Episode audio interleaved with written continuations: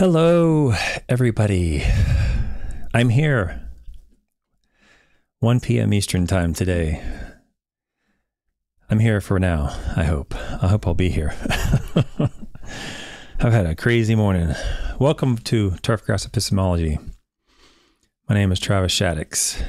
On this channel, we are always looking to find how we know what we know about turfgrass science. It's been a fun journey so far. I've been doing this for a few months now.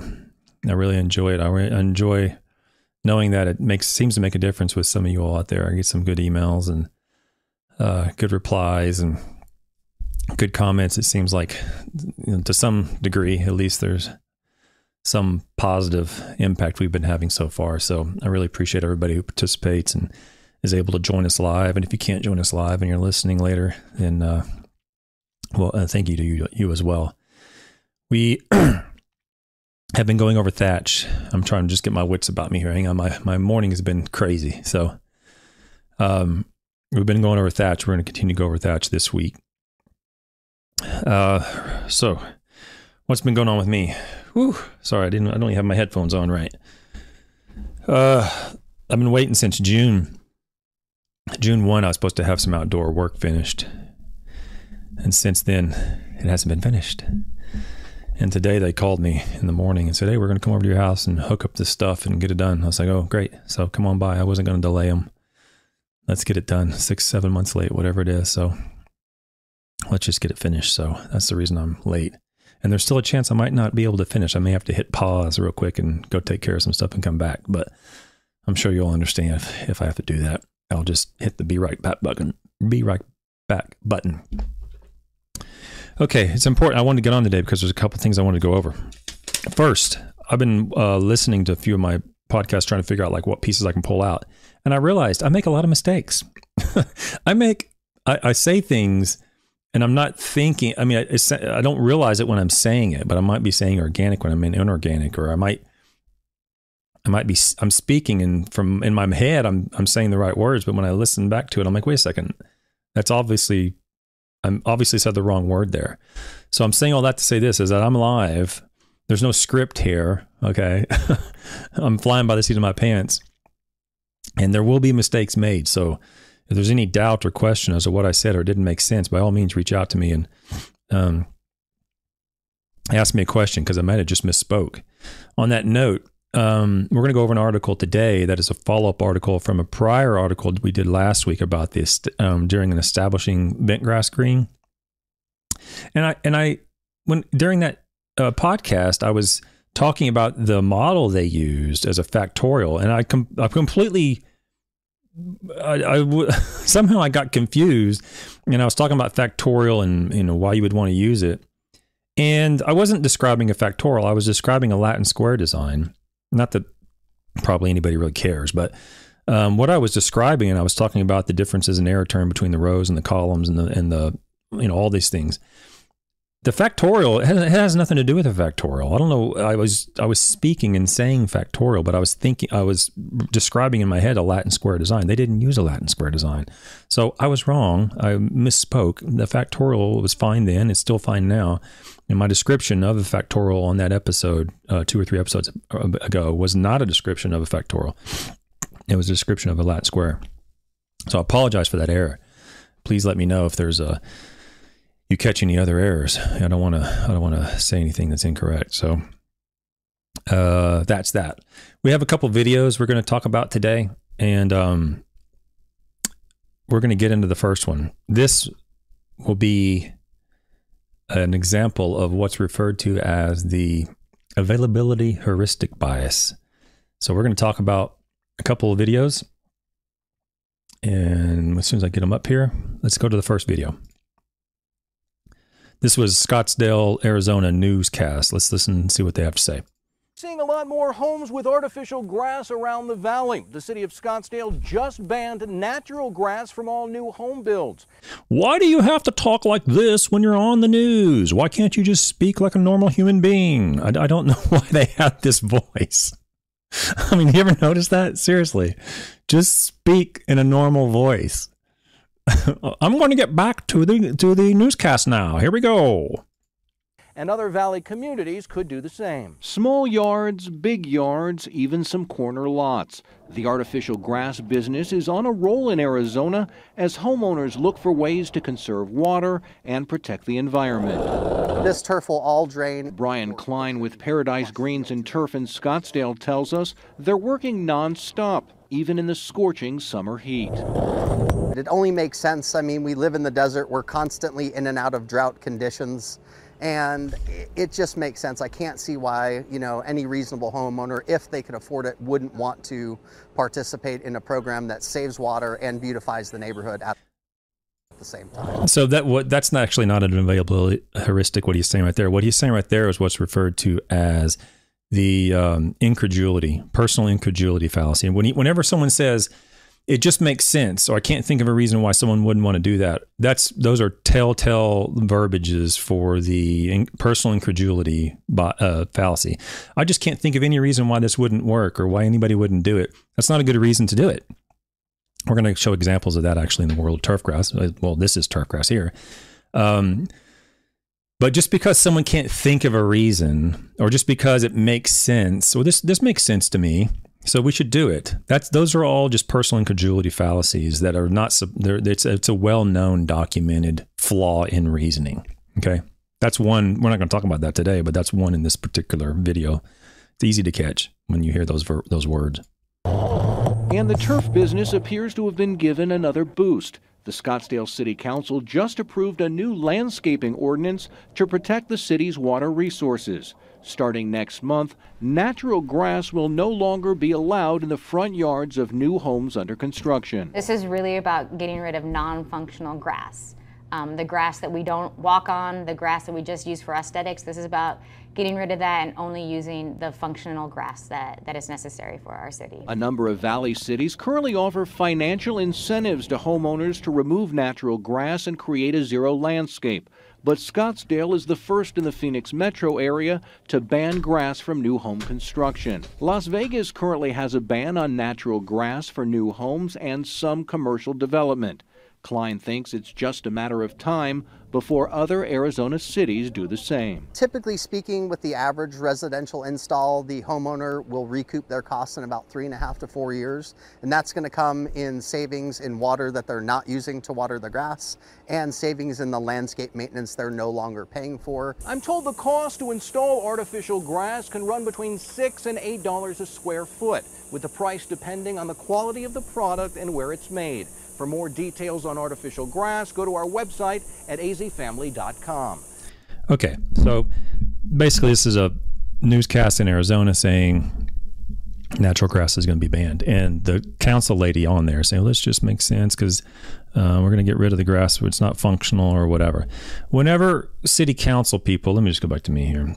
Um, whenever city council, whoever's elected officials making these um, policies they don't know much about everything. Like no one can know a lot about everything, and so uh, the the sign of an effective leader is someone who can fill those voids in their knowledge with specialists and specialists using evidence to make these decisions.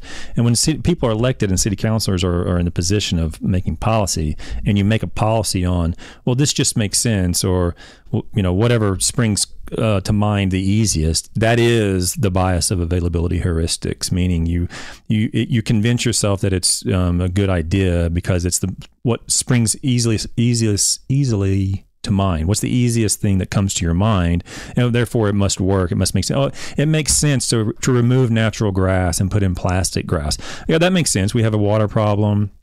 Natural grass requires um, us to irrigate water, which is not always the case, but that's what they think.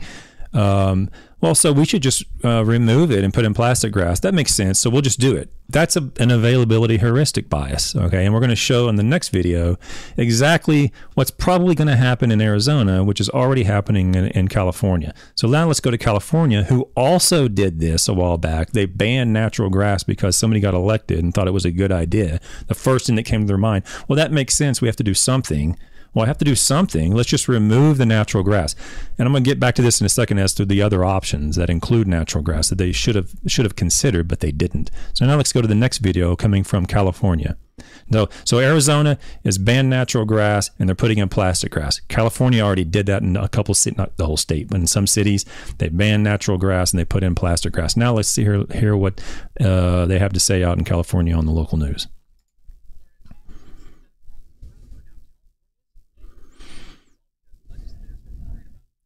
Whoops, let me go back to the internet here. I'm not on here. Okay, here we go. Risks associated with so called forever chemicals in the turf also called PFAS chemicals. Welcome to science class.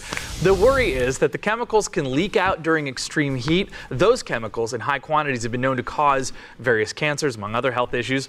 Now, Governor Newsom recently signed a law that would allow cities to ban artificial turf but vetoed a bill that would outright ban the chemicals in fake lawns statewide. Yeah. Turf, of course, is used in big volumes in places like football fields, and some have pointed out seems like the state is more worried about the plastic turf than the concussions kids get from playing on it.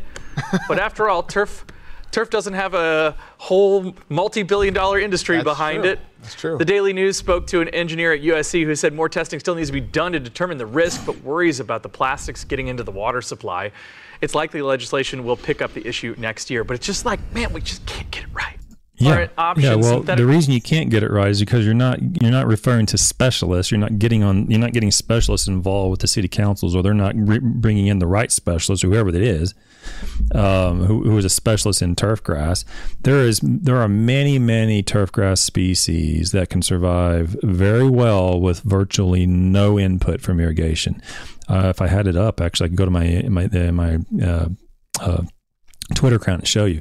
There are grasses like Bahia grass. There's grasses like buffalo grass. Some of the newer varieties of Bermuda grass that require very little water, if at all.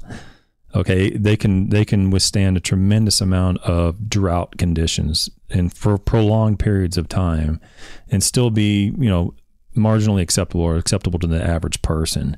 So if you ever hear a councilman or, or you know an elected official or anybody on the news saying, "Well, I just," or even scientists, whoever, or salesmen, whoever, well, I just can't think of a better reason. I can't think of any other reason. I can't think of a reason why um, we shouldn't do it. Well, that's that's a um, uh, an appeal to ignorance. Okay, and it, when they say, "Well, this this makes sense," you know, we have a we have a water problem in California, a water problem in Arizona, and they have all these lawns applying water. So removing them is the what comes to mind the easiest. We sh- we should remove those and put in plastic. That's an availability heuristic bias, and in in what happens in the case now we're seeing is that because they didn't consider the alternatives that included natural plants, meaning the more drought tolerant plants, which many of them exist. Granted, you might not like buffalo grass, you might not like the look of Bahia grass. The, the, but Bermuda grass looks very, very. Some of the newer uh, cultivars of um, Bermuda grass do very, very well in California. There's uh, one of the better water uh, researchers is in California who studies exactly this issue. Instead of looking at alternatives to the existing turf that was in your landscape, that could very likely result in, an, in a minimally acceptable lawn and still have natural grass. They just said, oh, well, it makes sense just to rip it out and put in plastic. Now you've got a plastic lawn with a whole set of other problems. Okay. PFAS, these these forever chemicals um, in the plastic grass or in the components that comprise plastic grasses, they come in there and you know now there's all these potential i don't i don't know a lot about plastic grasses these potential carcinogens that exist in plastic grasses. And now they're banning plastic grasses. Meanwhile if you just left it alone to begin with and looked at called in you know the university of california scientists i won't leave their names out of it i don't know why they want to get involved but there's research going on all over the United States and states and a lot of breeding that goes on to address this exact issue. And there's we've come a long way, even in the last five years, certainly in the last 10 to 15 years, of being able to maintain an adequate, uh, acceptable home lawn or even a sports field complex with very, very little water compared to what we had in the past. Okay. So keep that in mind when you hear someone say, well, that makes sense I can't think of anything else. Um, yeah, that, that makes that's the first thing that popped into my head was just remove the grass and put it in, put in plastic. Well, this is an example of the potential disadvantage or potential consequences that can occur when you use your when you're not using logic and your your thought process is biased by the availability heuristic. It's absurd. Now we're now we're having to go in and rip up all the plastic grass because you didn't bring in the specialist who knew something about it to begin with to help you out. So keep that in mind, guys. All right. Now on to today's article, which is a fun article. Okay. It there well, it's a, it's a normal article, rather rather robust, but there's a couple little things in there that I really like about it. So let's get to the article today. Today we're going to do the second paper from the team at Clemson. This paper is entitled Thatch and Mat, Mat Management in an Established Creeping Bentgrass Green. Now, the last article we did from this team, they did L93 bentgrass on a grow in. This one is going to be, I think it's A1 uh, yeah, A1 bent, A1 creeping bentgrass on, uh, but it's been established. This is a three or four year old putting green that they're doing this work on. But they used um, the same sort of product that they used last time. And if you didn't listen to the previous podcast, don't worry about it. I'll go over it and explain it in this one as well. Okay, so we're coming down to the last three or four articles, I hope, um, on Thatch. Uh, most of them are going to be from this same Clemson team for the remainder of this week. But um, you know, this is the, this is the first one. I love this stuff because the the result of what the result in here is just great. It's just fantastic.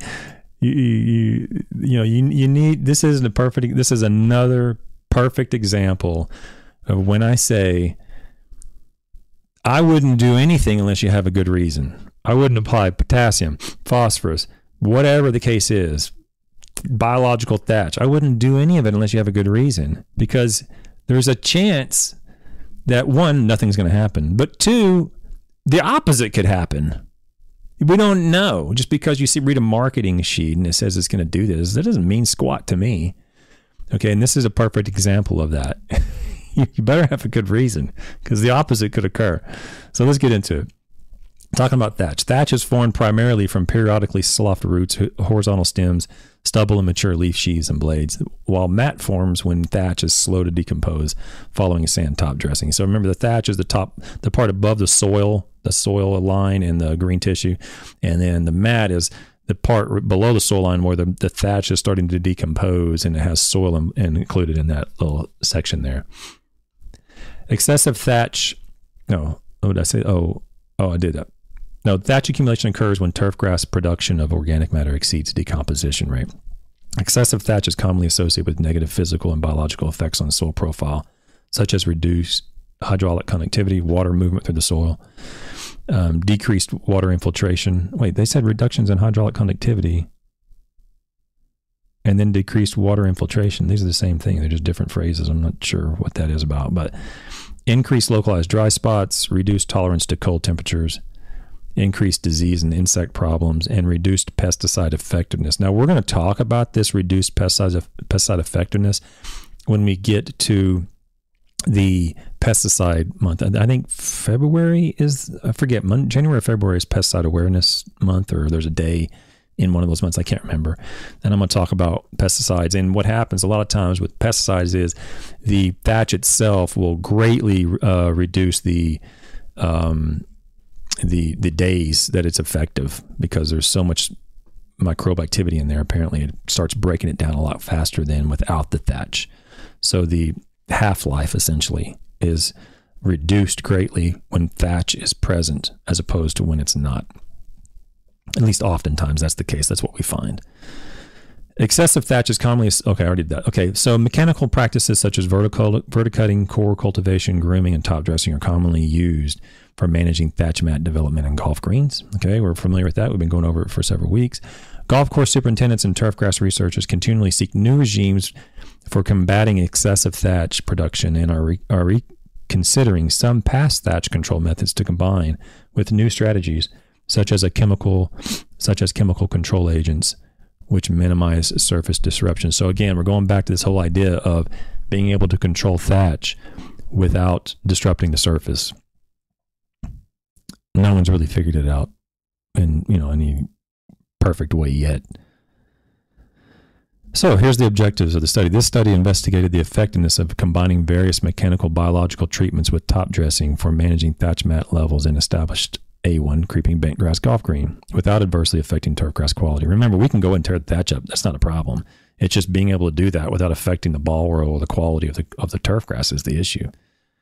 The research hypothesis was that top dressing alone would not adequately manage thatch or mat levels and must be supplemented by one or more mechanical or biological treatments. Okay, so that's the um yeah, that's the introduction. I'm sorry, just okay, yeah. I'm just checking the chat. Okay, so Brady, it's good to see you. Lush, um, oh, if I need to take a break, we can skip. Yeah, Lush, I almost skipped today. Honestly, I was so busy, and you know, but I still have some workers out here. But I, I think I can get this done in the next hour. So I appreciate that. The, and to be frank, there'll be a day here or there where I just have I, I'm scheduled and I just have to cancel it. I mean, what are you going to do? Life happens. Um, and there'll be a change after the new year, by the way. I'll change the schedule around a little bit after the Christmas holiday. Okay. Anyway, back to the study. Uh, materials and methods. Studies to investigate various thatch mat reduction procedures on three year old A1 creeping bentgrass golf green were, con- were conducted from 2001 to 2002 at Clemson. So we're on a three year old A1 creeping bentgrass golf green in Clemson. Bentgrass plots were maintained to golf course standards by walk mowing daily with solid rollers and using preventative disease programs. So he's using normal mowing, normal rolling, normal fungicide programs to maintain it as, as best they can. Um, uh, like a golf course. Oh, I forgot to mention real quick is that the title of this is Thatch and Mat Management in an established creeping bentgrass golf green. And it was published in um, Agronomy Journal in 2007 by Bert McCarty, Matt Gregg, and Joe Toler. Um, so far, I usually mention that at the beginning, but I didn't forgot to. Okay, so you're going to see the treatments are very similar to the previous study that we discussed three or four episodes ago. Treatment evaluations were on were an untreated control plus a two by nine factorial of top dressing levels and mechanical biological methods. Top dressing was applied either twice monthly at 0.6 millimeters or once monthly at 1.2 millimeters from March through October using a calibrated drop spreader. So that um, that depth was like 0.04 inches is 1.2 millimeter. Very very light amount of top dressing. The mechanical biological thatch control methods were none, core cultivation, vertical mowing, grooming, a biological thatch control agent called Thatch X, and three combination treatments using two or three mechanical methods, and then they go through the various um, culti- uh, combinations. And the untreated plots received no top dressing or mechanical biological control. So let's go to, I don't have it queued up yet, but let me go to um, the, the, if I can get it up, where did it go here? Okay, let's go to um, the Thatch X label I know I went over this last time, but I want to make sure everybody's watching, or everybody who might be watching now has a chance to uh, to see what we're talking about here. If I can find it, I had it up last time.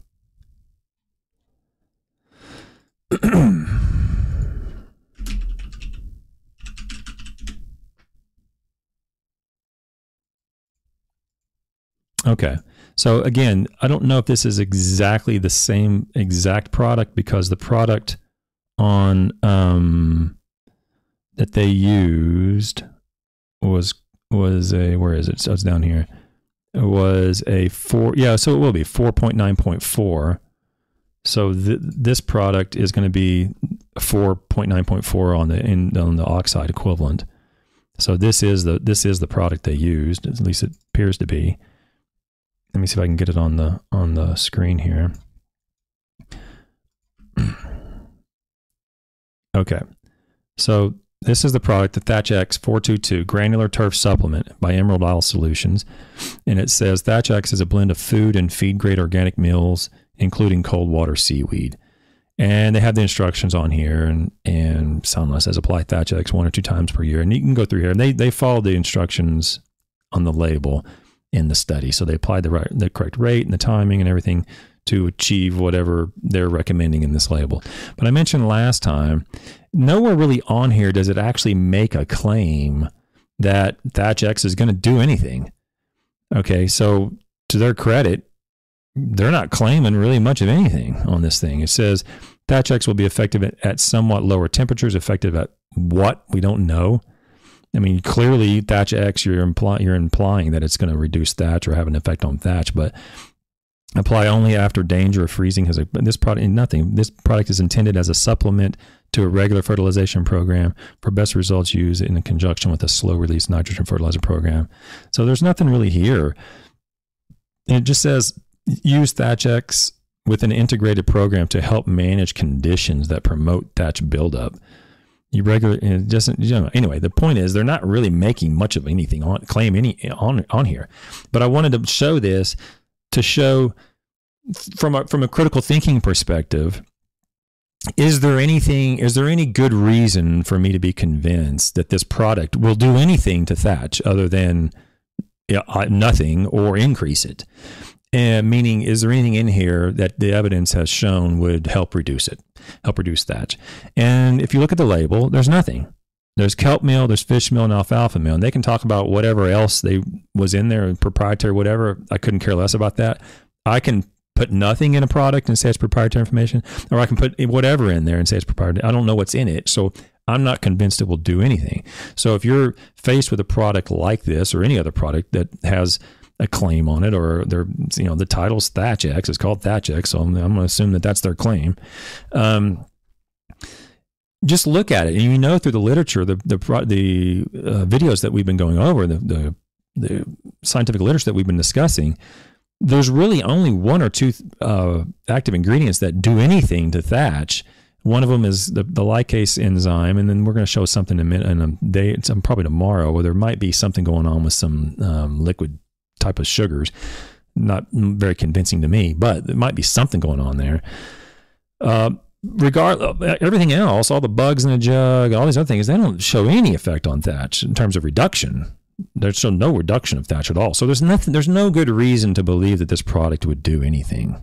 Okay, so take that for what it is. It's called Thatch X, but I'm not convinced. I don't see any good reason for anybody to be convinced that this would do anything to reduce thatch. Okay, so keep that in mind. That was one of the treatments that they used in the study because that's the way it's being sold. And this study was funded by the, I believe it was the South Carolina Golf Course Superintendent Association. I can go in, when, when we get through to that point. I'll look. Actually, let me just look right now. I know where it is. Um, actually, it's at the end. Financial support was provided by the Carolinas Golf Course Association, yeah, and the GCSAA. So this was funded by golf. It wasn't funded by companies. This was funded by golf people. Okay, so there were probably some people using this product at the time, and they wanted to know is there any actual anything to it? Okay, looking at the label, I can tell you I'm not convinced there's anything to it at all, and there's no good reason to. So, but you never know. So we're going to go and do some work on it and see what happens. Now, the, the establishing period, when they applied it to the establishing L93 putting green, nothing happened. There was no reduction or, or increase at all. So that was one piece of evidence for for bentgrass putting green when it's during the process of establishing. Okay, now this is already on a on a mature turf grass, three years old. Okay, that's the biological. So vertical mowing and grooming. Uh, yeah, so that's the biological. So vertical mowing and grooming. Uh, two two vertical mowing treatments diff- is very same as the uh, very similar to the previous study. Differing in depth and frequency were applied using a commercial vertical mower two millimeter wide uh, tempered steel tungsten tip, blah, blah, blah, 25 millimeters apart. So that's one inch apart. Uh, one, tr- one treatment consisted of vertical mowing into a depth of uh, 6.4 millimeters, whatever that is in inches, very, not much, like one tenth of an inch or something or less, or one fifth of an inch or 1.05, whatever it is. I don't know. Convert convert to inches. 6.4 millimeters. Uh, on the middle of March, May, September, and October each year. The second treatment consisted of vertical mowing to a depth of 19 millimeters on the 15th of March and October. So they just did it very, um, not very deep, but more frequently, or deep and less frequently on the vertical mowing. Grooming, vertical slicing, three millimeter deep with blade spaces 6.4 millimeters apart was perf- were performed twice weekly with a commercial walk behind mower and a grooming attachment. So that's how they did the vertical mowing and grooming. Core cultivation was performed with a core cultivator using a conventional hollow tine with tine depths of 76 millimeters, which is three inches, and three inch centers. Um, so that was core cultivation. The cores were ejected and they were brushed back into the holes, is what they said after they dried off. All right, the biological thatch product we just went over, a commercial product manufactured by Ocean Organics, which is what we just showed on the screen, was evaluated as a biological thatch control agent. According to the manufacturer, thatch control has a fertilizer analysis of 4.9.4, that's NPK. So in scientific literature, we have to do it on the elemental analysis, not the oxide, which is what you commonly see on fertilizer labels. But when you convert that, that's what it ends up being 4.9.4 from specific feed grade organics, cold water seed plants, fish meal, and alfalfa meal. It also contains quote unquote selected microorganisms and other bioactive ingredients. I mentioned that the other day. If you want to, there's a couple red flags. Usually it's like biological soil management. Th- those are red flags of a BS or someone who's who's doesn't know what they're talking about, or is just trying to convince you of something that's not true. And in in this case, it says selected microorganisms and bioactive ingredients. those are all just fluff words. Okay, there's there's not any substance to that in terms of being convinced that it would actually do something when you see bioactive ingredients. I'm not saying it isn't but those are those are red flag sort of trigger words in my mind. I know when i hear someone say that i, I usually listen up because i'm like i wonder what el- what other nonsense this person's going to spew out you know? See how see how deep of a hole they'll dig for themselves. So these bioactive ingredients were designed to accelerate thatch reduction. So i didn't see that on the uh, on the label that i showed but of course it's called Thatch X but um, they're, they're claiming here that the manufacturer claims that it's designed to accelerate thatch reduction Specific microorganisms levels and viability were unavailable due to manufacturer product content secrecy. You gotta love that. Well, we're not gonna tell you what's in it, but what's in it, you should believe me, does it goes it makes an effect. It reduces it. Well, what's in it? I'm not gonna tell you that. Well, then don't be convinced. Don't waste your money on it. You tell me what's in it, okay, and then I'll take that to the literature and look it up and see if there's any evidence to support your your claim. If you're not to tell me what's in it, then don't be convinced. You know, save your money. It, it's it's really that simple. Just be and they show you something on a flyer said this product it contains this product and it reduces it by that percent. Don't believe that either. Just because it's on a marketing flyer, every every marketing flyer I've ever been a part of, even when I was in the in, in the industry, it was a perfect example of cherry picked data. I've never seen one that actually showed results from a refereed study in its entirety. I'm sure someone will print off 20 of them right now and send it to me on chat. F- fine, fair enough. Send it to me. But they, they, it is, they are designed to do one thing, and that is to convince you to buy their product. It has nothing to do with truth. Okay. If the truth helps them, great. If it doesn't help them, they're not going to use it. What they, they're trying to do is convince you. So if they show you a marketing sheet and says it contains this many microorganisms and it reduces this, well, I'll believe the microorganism part, whatever. It doesn't affect me. But if you're going to show me, if you're going to tell me it reduces something, reduces thatch, then I, I'm not going to believe that on a marketing sheet. I'll go look it up in the literature. Okay.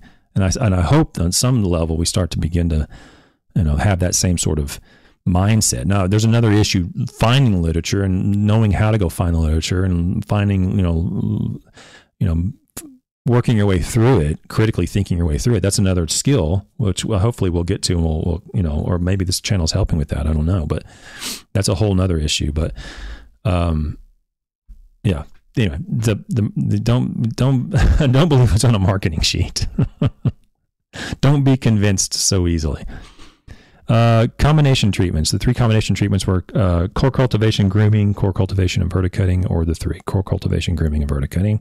The measurements, um, they measured thatch mat depth, percent organic matter, water infiltration, surface hardness, visual turf quality, and ball roll distance. I'm going to go through this fairly quickly.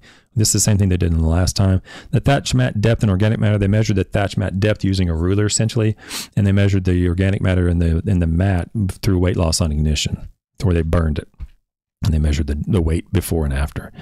The surface hardness was used was measured using a Clegg impact hammer. If you're not familiar with that, a hammer is not a not a hammer at all. It's a tube with a with a metal or not a metal, an inserted sort of steel um, Think of like a rifle and a bullet. And a bullet, you drop down a, the rifle tubing, and it falls down and hits the hits the the, the, the ground, and they, they measure the force uh, the, that it hits the ground, and that through that they know the hardness of the material that when it hit the ground. That's basically the way it looks. Even kind of looks like a bullet, not a bullet, but it just you just drop it down through there, and it measures the force. Very consistent, very very you know useful way of measuring the surface hardness infiltration rate they used they measured that using a double ring infiltrometer which is about the only practical you know reliable way of measuring surface uh, infiltration rate in the field. You there's two rings two complete rings one a little bit larger than the other. They're one's inset inside the other and you fill up one and you measure the water movement out of one. So it's it's it is what it is. I'm not a big fan of it but i don't i don't have a better solution so I'd rather, I'd rather, well, in the field, I can take a core out. Uh, I prefer to take a core out of the field and measure it in the lab. That has a little bit more um, reliability in my mind. Okay, turfgrass quality was measured on 1 to 10, 1 being no, no live turfgrass, 10 being dark green dense. Ball row was measured using a Stimpmeter. If you're not familiar with what a meter is, I, I tried to do that last time. Maybe I can just find a picture of a Stimpmeter. Let me see if I can just pull one up. I have one in my basement but um yeah here we go. Here's a Stimpmeter for those people who might not be golf people this is a Stimpmeter so it's an aluminum whatever bar. That this ball there's a little indentation right underneath this golf golf ball. And when you lift this end up slowly the ball starts to move, you hold it still, and the ball goes down there at the same inclination every time. And you measure the distance from the tip of the Stimpmeter to where the ball stops, and then you turn around and do it the opposite direction. And you take the average of the two, and that's in feet. So it's measuring, you know, 10 feet. If it's stimping at a 10, it's stimping at 10 feet. And if it stimps at 12, then you know the ball rolled further. It's useful for golf people and golfers and for superintendents. I mean, they have an idea of the speed of the green. Okay, that's ball roll distance. Okay. All right, so that's the materials and methods, and that's how they um, performed everything. But now let's get to the fun part. I'm going to try to get through this without without laugh without laughing. It's not it's not easy for me when I when I read papers like this that are so fun, and the, the results are so um, just just great. I, I love it. So so the results uh talks about the interactions da, da, da. okay so thatch mat depth and organic matter content. Okay so imagine we have all this cultivation going on. We have a biological treatment. We have verticutting and top dressing and all these things.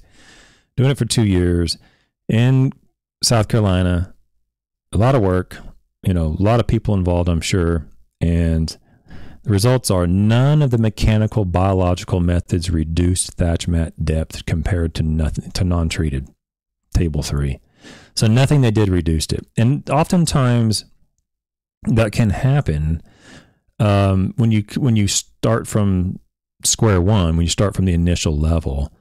But when you measure it from like the control, so the control went up, and you're going to measure it from you know where it is today rather than where it started from. So you can you can say that the the rate of increase declined, but everything increased. But this one says none of the mechanical biological methods reduce thatch mat. Now look what it says in red. thatch mat depth increased 12% with biological thatch control agent and 15% with top dressing. So top dressing, you're going to increase the depth. Use something, you know, you think it'd break it down, but you're going to, you're diluting it and you're adding something to the, to the soil. But thatch mat depth increased using the product that's marketed as decreasing thatch mat. This is a perfect example of what I mean when I say I wouldn't do anything unless I have a good reason, like I said at the beginning don't do it unless you have a good reason because there's a just probably an equal chance that the opposite's going to happen. You're buying. Can, can, you imagine all the people that have bought a product like that, thinking that it's going to re- re- reduce their thatch, and the, the whole time it's increasing their thatch if you're on A1 bent grass in Clem or in uh, Clemson, South Carolina. And you'll find superintendents today that will swear that it's reducing it. And not only is there evidence to not support reducing it, there's evidence to support that it's actually increasing the thatch, that they think it's actually reducing. I don't know what the definition of, of um, false marketing is or false advertising is, but good night. I mean, if, if you're claiming that it's going to reduce thatch, by the way, there's no evidence that it reduces thatch. But instead, it's actually showing evidence that it's increasing thatch. You'd think that would be a class action suit or so, something, because you had all these people I'm, I don't know how many people are using this product or similar products that are using these products thinking that's reducing thatch when in fact it's doing the opposite. We had the same thing uh, a, a, week or two ago, or day, episode or two ago, where we're talking about potassium and we're applying potassium because we think it's a stress element when in fact the, the, potassium increases dollar spot sometimes on Bermuda grass, increases microdochium patch on some some bluegrasses. It can increase anthracnose on poa greens, and you think you're applying potassium because you're reducing to reduce the stress. When in reality, it's increasing the risk of disease in many situations. So again, I'm not just saying I wouldn't do anything unless I have a good reason, just because I'm trying to be contrary. I'm saying that because the literature shows numerous situations where people are performing certain practices or using certain products because they think it's doing something when in fact it does the nothing or it does the opposite. So in the case of it doing the opposite, you're not only wasting your money, you're actually shooting yourself in the foot. You're actually causing more of a problem. It's the exact same thing as the king, the mice, and the cheese. I got a I got a thatch problem over here. You have anything you can help me with? Yeah, I got this thatch uh, Thatch X product. It'll help you. So you put it on. You're like, well, hey, this, my thatch keeps going up. You got anything else you can help me with? And it just keeps going up and up because you're not using sound logic and and you know the evidence to make your decision. You're basing it off of whatever the person comes in the door tells you. So anyway, it increased by twelve percent. That's genius.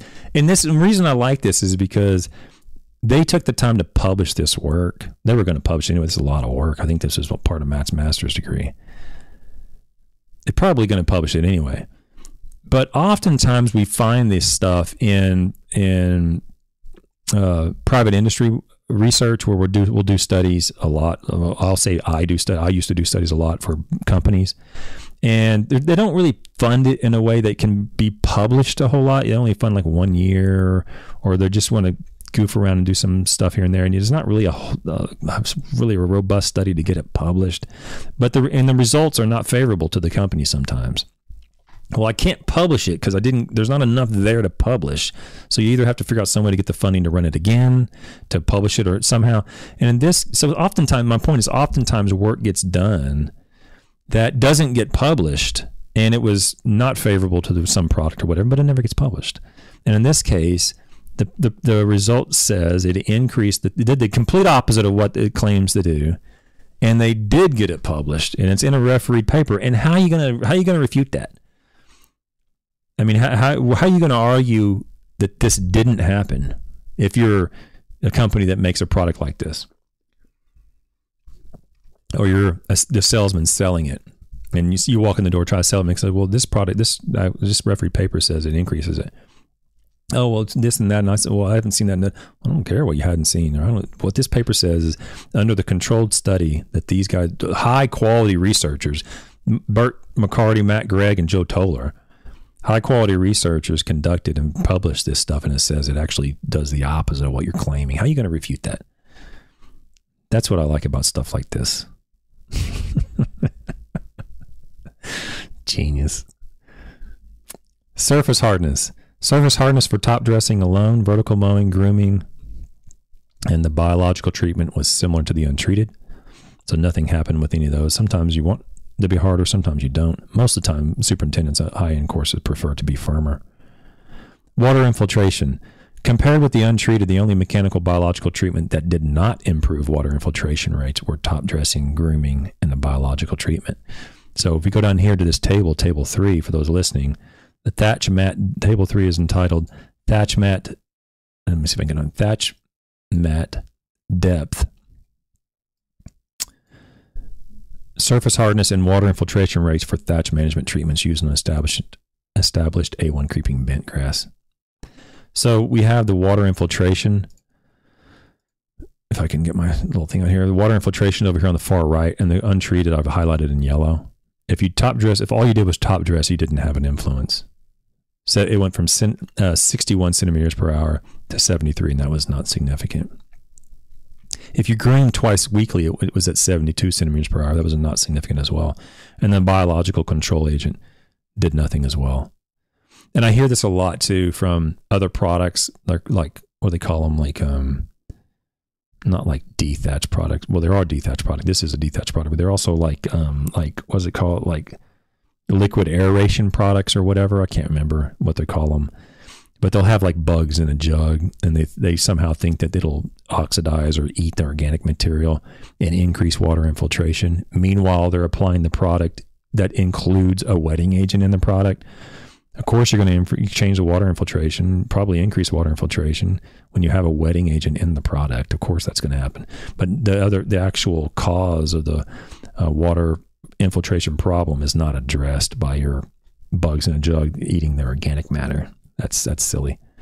And that's that's here's an example of that. Water infiltration was not affected at all by these biological thatch control agent. Thatch mat depth, you can see, was not influenced at all. It was 32 when it started and 36 when it ended, and that was not that was not. Uh, no, wait, thatch mat depth did. Oh, this is where it was. This is where it increased. it went from 32 to 36, 12 percent increase. Oh Lord, can you imagine? it's just critical that we learn to think critically. I know that sounds what is that a double the double positive whatever you call it. It we've got to start thinking critically, guys. You get, there's so much money that gets fleeced out of our industry because companies are taking advantage of your ignorance basically. I'm ignorant on I'm not saying that in a negative way. I'm ignorant on virtually everything except one little slice of the world in turf management and I get taken advantage of too. Like I've said before, I buy vitamins, even though I know the literature says it doesn't do anything for American diet, but they're taking advantage of you guys, and it's just critically important that we learn to think critically and find our way through this world of nonsense when it comes to turf products and services. Some of them are incredibly valuable, and some of them are completely useless. But all of them cost money. How are you going to find the truth in this in this uh, ocean of nonsense? All right, turf quality infiltration. Okay, turf quality. So I'm going to skip through here to the towards the end here. Basically, turf quality rating results were presented separately. Okay, da da da. The turf the, the turf quality was very very high for every treatment. So I'm not even going to bother going through it. So they had them broken out by year because there was an interaction, I guess. But all these are nines and tens. There might be an eight, eight point nine. So March, looking at a table here, March, April, May, June, July, all the way through October, all the excuse me, all the treatments are on the left, and all of them are extremely high. There are some differences in June and July, and towards the latter part, August and September. There's some differences among treatments, but whenever you have all the treatments basically a nine or greater, okay, so one, I don't think I've ever the untreated was a ten in July, June and July. I mean, doing nothing, the untreated was a ten. Here's March, April, March through October. Here's the untreated 10, 10, 9.8, 10, 10, 9.5, 9.3, 9.7. So doing nothing, turf was about as perfect as you could possibly expect it to be. Okay, by doing nothing. So the only thing that could happen is a reduction in turf quality, which is what happened whenever you do a lot of core, uh, core cultivation and verticutting and grooming. You can actually see a reduction in quality, but it still was very, very acceptable. 8.9, I think, was the lowest it ever got. And the next year is the same thing. Very, very high quality numbers. 7.2 was the was the lowest. I don't know here the 6.4. There was one here that's marginal, but most of them are very, very high. Nines, nines, tens, tens. There's some there's some eights and sevens, but the but the um there was there was a few differences in treatments. I guess what I'm saying among treatments there were clearly some differences. In September, the untreated was fairly low relative to some of the other ones, but all of them were acceptable. Okay. The turf grass was never not acceptable. They were all very, very high, very good. Okay. Which is good. I mean, in this study, we're not looking necessarily at turf quality per se. We're just making sure that the turf quality, making sure whatever management practice or product we put on the turf to account to manage thatch did not have a negative effect on turf quality. That's the point of this. We have to balance both out. Like I've said before, I can rip out all the thatch in, in a matter of um, you know, a couple of hours, but the turf would be just obliterated. And that's so you, you can't we can't really consider stuff like that as a viable option. Ball roll distance. So how did it affect ball roll? The the they used LSD on this one. So the ball roll was reduced by core cultivation on the four times annually compared to top dressing alone. Okay, so top dressing alone resulted in X number of feet, and when you core cultivated or the vertical mode, there was a reduction on the seven days, and there was a ver- reduction on the core cultivation at 14 days, and no differences after that. Okay, so let's go down here to to the uh, they kind of go over they discuss all this stuff you know all the vertical mowing and core cultivation and i encourage you to go download this if you want to learn more about it i'm going to go to the biological thatch control and conclusions just because I, I love it i love i just i just love researchers who publish their research regardless of whether it's seen as positive or negative just publish it and get it out okay because that's whenever whenever there's whenever nothing happens oftentimes we'll get faced when in the world of publishing, we'll get faced with a rejection from the either, either the editor or reviewers or whatever, and say, "Well, nothing happened in this study, so it's not novel, it's not publishable."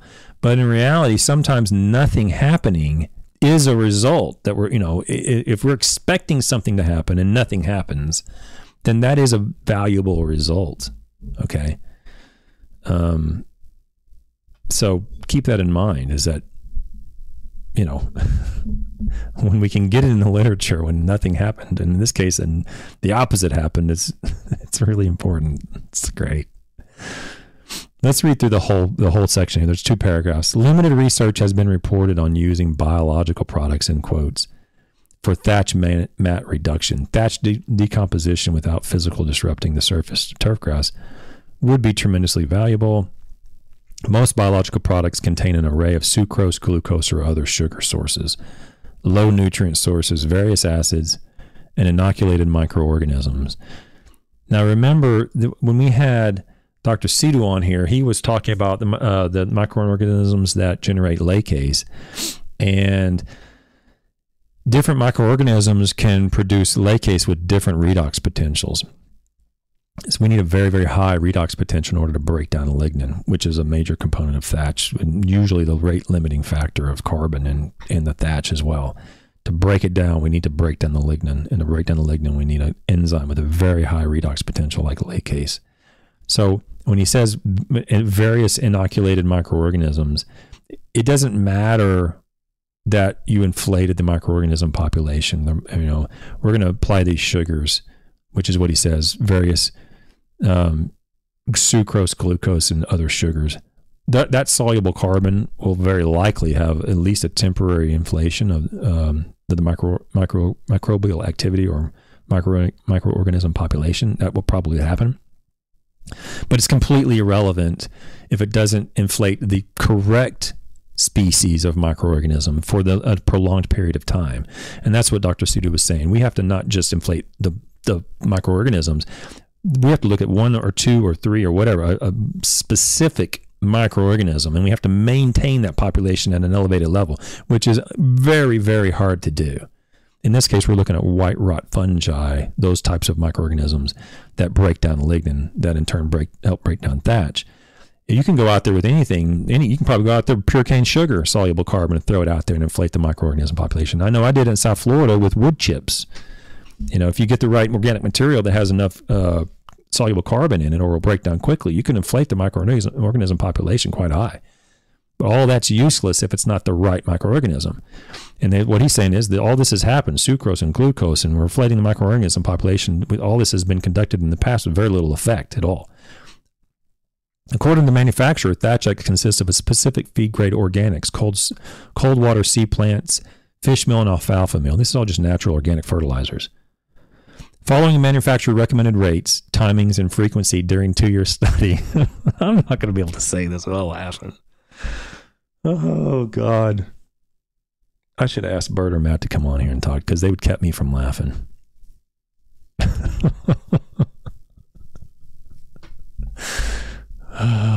okay, hang on.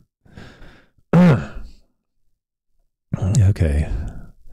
Thatch X did not control thatch mat accumulation as thatch mat thickness was 12% greater than the, than the untreated. The only thing that gets me stopped laughing is my I, if I can think about all the all the customers, you know, who bought it and were taken advantage of.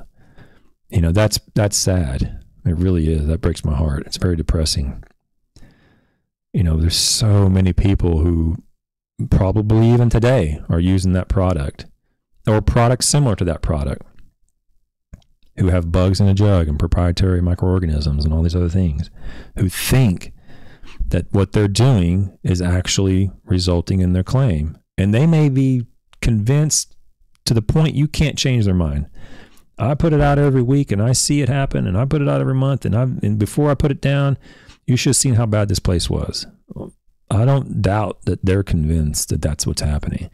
what I'm saying is is in the scientific literature, it's very clear that those products either don't do anything at all to the thatch layer compared to non-treated or compared to the top dressing alone or they increase the thatch. Turf grass quality with Thatch X was comparable to top dressing alone, vertical mowing, and grooming. And organic matter content of the thatch layer was maintained at pre study levels. Table 4. Inconsistency of biological thatch control products has been noted. Ledeboer and Skogley. We keep coming back to this paper every time, it seems like. We've gone over that paper. If you want to know more about the Ledeboer and Skogley paper, go back on the live live stream. I don't know, maybe three or four weeks ago, and you'll you'll have my review of that paper. They evaluated three biological treatments that included lime, a 2377 fertilizer, sucrose, and glucose, and concluded that they provided no decrease in thatch, even as far back as 1967. Murdoch and Barr, 1976, we also covered that paper, found no evidence of thatch reduction for commercial microorganism inoculum in common Bermuda grass. Burnt, we had Lee on the on the podcast. Noted he noted that thatch thickness reduction of Kentucky bluegrass after one year of applying three commercial bioorganic materials, but was unclear whether it, it attributed to the added microorganism or increased infertility. In other words, these bioorganic materials was a hodgepodge of numerous things in it, and he didn't pull out individual things to know what it was. He just know that the product did something, but he didn't know what it was in the product that did it. Okay? So that's the biological. Okay, conclusions. Short conclusion paragraph. We'll get to it here. Under the conditions encountered in the study, sand top dressing alone maintained acceptable turf grass quality, but did not adequately control thatch mat development or improve water infiltration rate. So this is really important if you're a superintendent and all you're doing is top dressing on on A1 bent grass in Carolina. The addition of Thatch X, a biological thatch control product, did not improve results. So there's another study that they did. For some reason, it's popped in my head. There's another study that that the McCarty team did when they were looking at uh, colorants and dyes, pigments. And, and I'm, I'm going to get to that at some point. But basically, it said these aren't these aren't really doing what you think they're doing. I'm going to get to that paper too. They, the McCarty team has done put out a lot of papers. They're they're well known for putting out high quality practical studies in golf, primarily golf, um, regardless of the result. And not that other researchers don't do that. I mean, we all do it. We all put out whatever whatever the finding is, is what the finding is. Um, but they they put it out, and they're not afraid to say stuff like this. It's great. It's fantastic. The addition of Thatch X, a biological control, did not improve results. It actually made them worse. Compare with the untreated, the inclusion of grooming or vertical mowing with top dressing controlled thatch match develop controlled thatch match. Okay, while vertical mowing marginally increased water infiltration. Core cultivation was necessary to achieve substantial improvements in water infiltration rates, but the addition of grooming and or vertical mowing did not enhance this benefit provided by core cultivation alone. The combination of treatment of core cultivation, grooming, and verticutting was the only treatment that reduced organic matter content of the thatch mat layer during the two year study. The benefits provided by the mechanical treatment were achieved without causing detrimental effects of turfgrass quality. So what he's saying is basically the t- the core cultivation, grooming, and verticutting was what was necessary to really see a difference or you know have an effect on the organic matter, and that's what they found in the other study too when they were doing the establishing grass, establishing bent grass, is that when you go in and do thatch work and you want to make a difference. One, if you're going to make a difference on thatch, it's number one. Don't try to solve a thatch mat problem unless it exists. Okay you're going to go in and try to cure someone's bad turf or bad lawn by removing the thatch. Well, if thatch isn't causing the problem, then going in and trying to tear it out isn't going to solve it. Okay, so one, there has to be a thatch issue that's resulting in whatever unacceptable turf you're observing. But if you con- if you're convinced that indeed it is the thatch that's causing these these bad symptoms, I've said before, don't play games with thatch. Don't think you're going to rent some little, you know, thatch machine from Lowe's that comes in there and just tickles the grass and you're going to have any meaningful impact on the thatch. You got to go in there and tear it up. Can't be afraid of it. As long as it's a, a spreading type grass. I mean, if it's tall fescue, you know, or maybe fine fescues or certainly Bahia grass or something like that that doesn't really spread you know, you got to be real careful with that. You have to reseed it. But, but if it's a spreading type grass, tear it up. You know, if, if the thatch is the problem, you know, go in there and mean business when you get in there, whether it's verticutting or a combination of verticutting and aerification, get in there and really pull out that material. Again, if it's if that's indeed what's causing the problem, go in there and pull it out, and um, don't play games with it. And that that's the way to to do it know, especially on home lawns. But even on sport turf or golf, go in there and do some real, um, real work, and you will, um, you'll you'll be happier than if you just come in there and start fiddle faddling around, you know, trying to tickle the grass a little bit. Okay. Um, so tomorrow, I hope it'll be a normal time, 10 a.m. I hope, and we're not going to have any guests this week. Uh, so 10 a.m. tomorrow, and then 10 a.m. on Thursday, and on Wednesday night we'll have a 9 p.m. I really hope this is the last week on Thatch. okay. Unfortunately, and I'm not making this up. You can I can put my screen on the put my my folder on the screen. I have 20 well 22 now. 23 articles. 23 and I, this is minus this one 22 on Thatch. So I don't know who mentioned this a while back. I, I appreciate you mentioning it, okay? But this is what happens when you go, hey, Travis, can you cover thatch? And let me know. This is what happens. I end up going into it for a month or whatever, month and a half. And I have no clue if this is of any interest to you at all. I mean, I think if we can sum things up on the cool season fall fertility, I think you know, by going over it regularly, week after week after week after week, we catch people who might not have caught a prior episode. You know, we you know we start talking about the same thing over and over, and it kind of starts to sink in. Is what I'm thinking. I don't know, but people, I think people start to get the idea, the, the, the idea we need to go out a little earlier with soluble N. We need to refrain from these slow release N sources, especially later on in the season. I think that's sort of what we pulled away from the fall fertility. And on this, on thatch, because I didn't just do one day, I'm doing whatever it is, a month. I'm trying. What I'm doing is I'm trying to justify why I'm spending a month on it in my own mind. I, I think if I'm spending that much time on it, I'm hoping that people who didn't catch one day but caught the other day, they're starting to kind of gain some confidence in what's really going on. And that is lignin is the number one problem. We got to figure out a way to break down lignin. Generally, it's not very well, not very easily done. Products from white rot fungi generally will what will will help that. But if you're not going to do do biological, which I wouldn't really recommend, honestly, biological, even even though laccase tends to be what has shown to work, these other bugs in a jug don't work. These other dethatcher products, there's no evidence to indicate that they will work. So I'm thinking we're starting to kind of learn that and have some confidence in that, and we're also, I hope, starting to realize you got to do some damage. You got to go in there and really tear it up. But don't do that unless thatch is the problem. So I'm hoping that maybe that's what's going on in y'all's minds. I hope that maybe you're catching that from from the show. I, I don't I don't know, but um, I have a tendency to do this. Well, I'll just go over this for a week, and then it ends up being a month because there's so many papers on this topic. So, um, so anyway, so uh, let's see. So Lon, let me go to the chat real quick. The lawn saw says, "Always, never, always, never trust marketing. always, never trust marketing." Okay. Yeah, I don't have much confidence in marketing at all. Other than I, other than I have a lot of confidence knowing that there's a pretty good chance that's what that what is in there is flawed.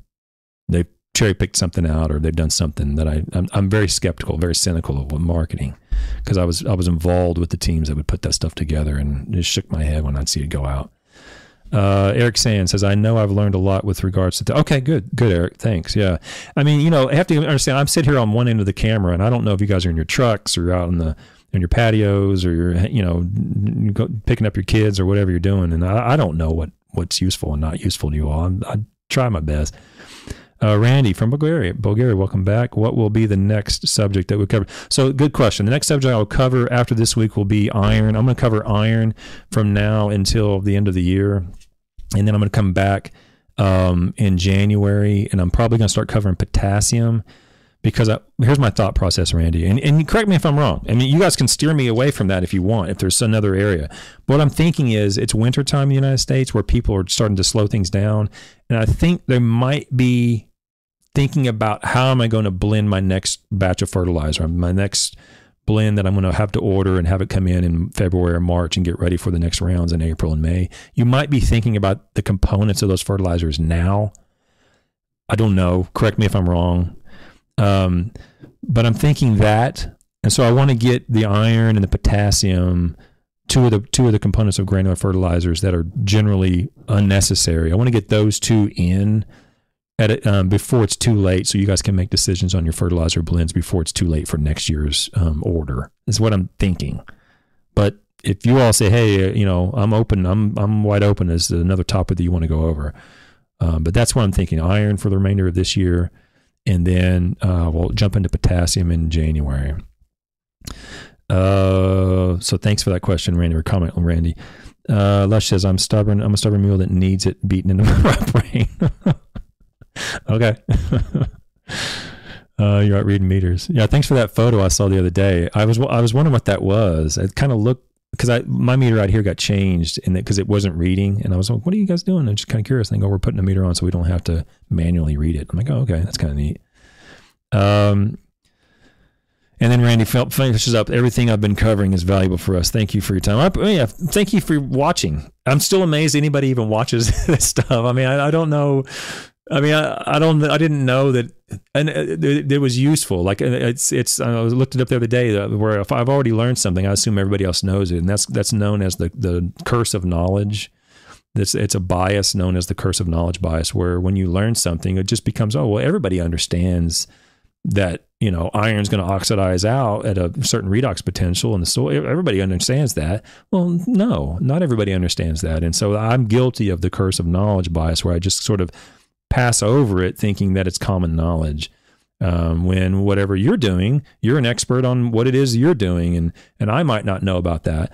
Um, so I have to understand that you know other people are good at other things, but they might not be good at this particular thing, being iron or being potassium or thatch or whatever. So I apologize. I just sort of skip over stuff.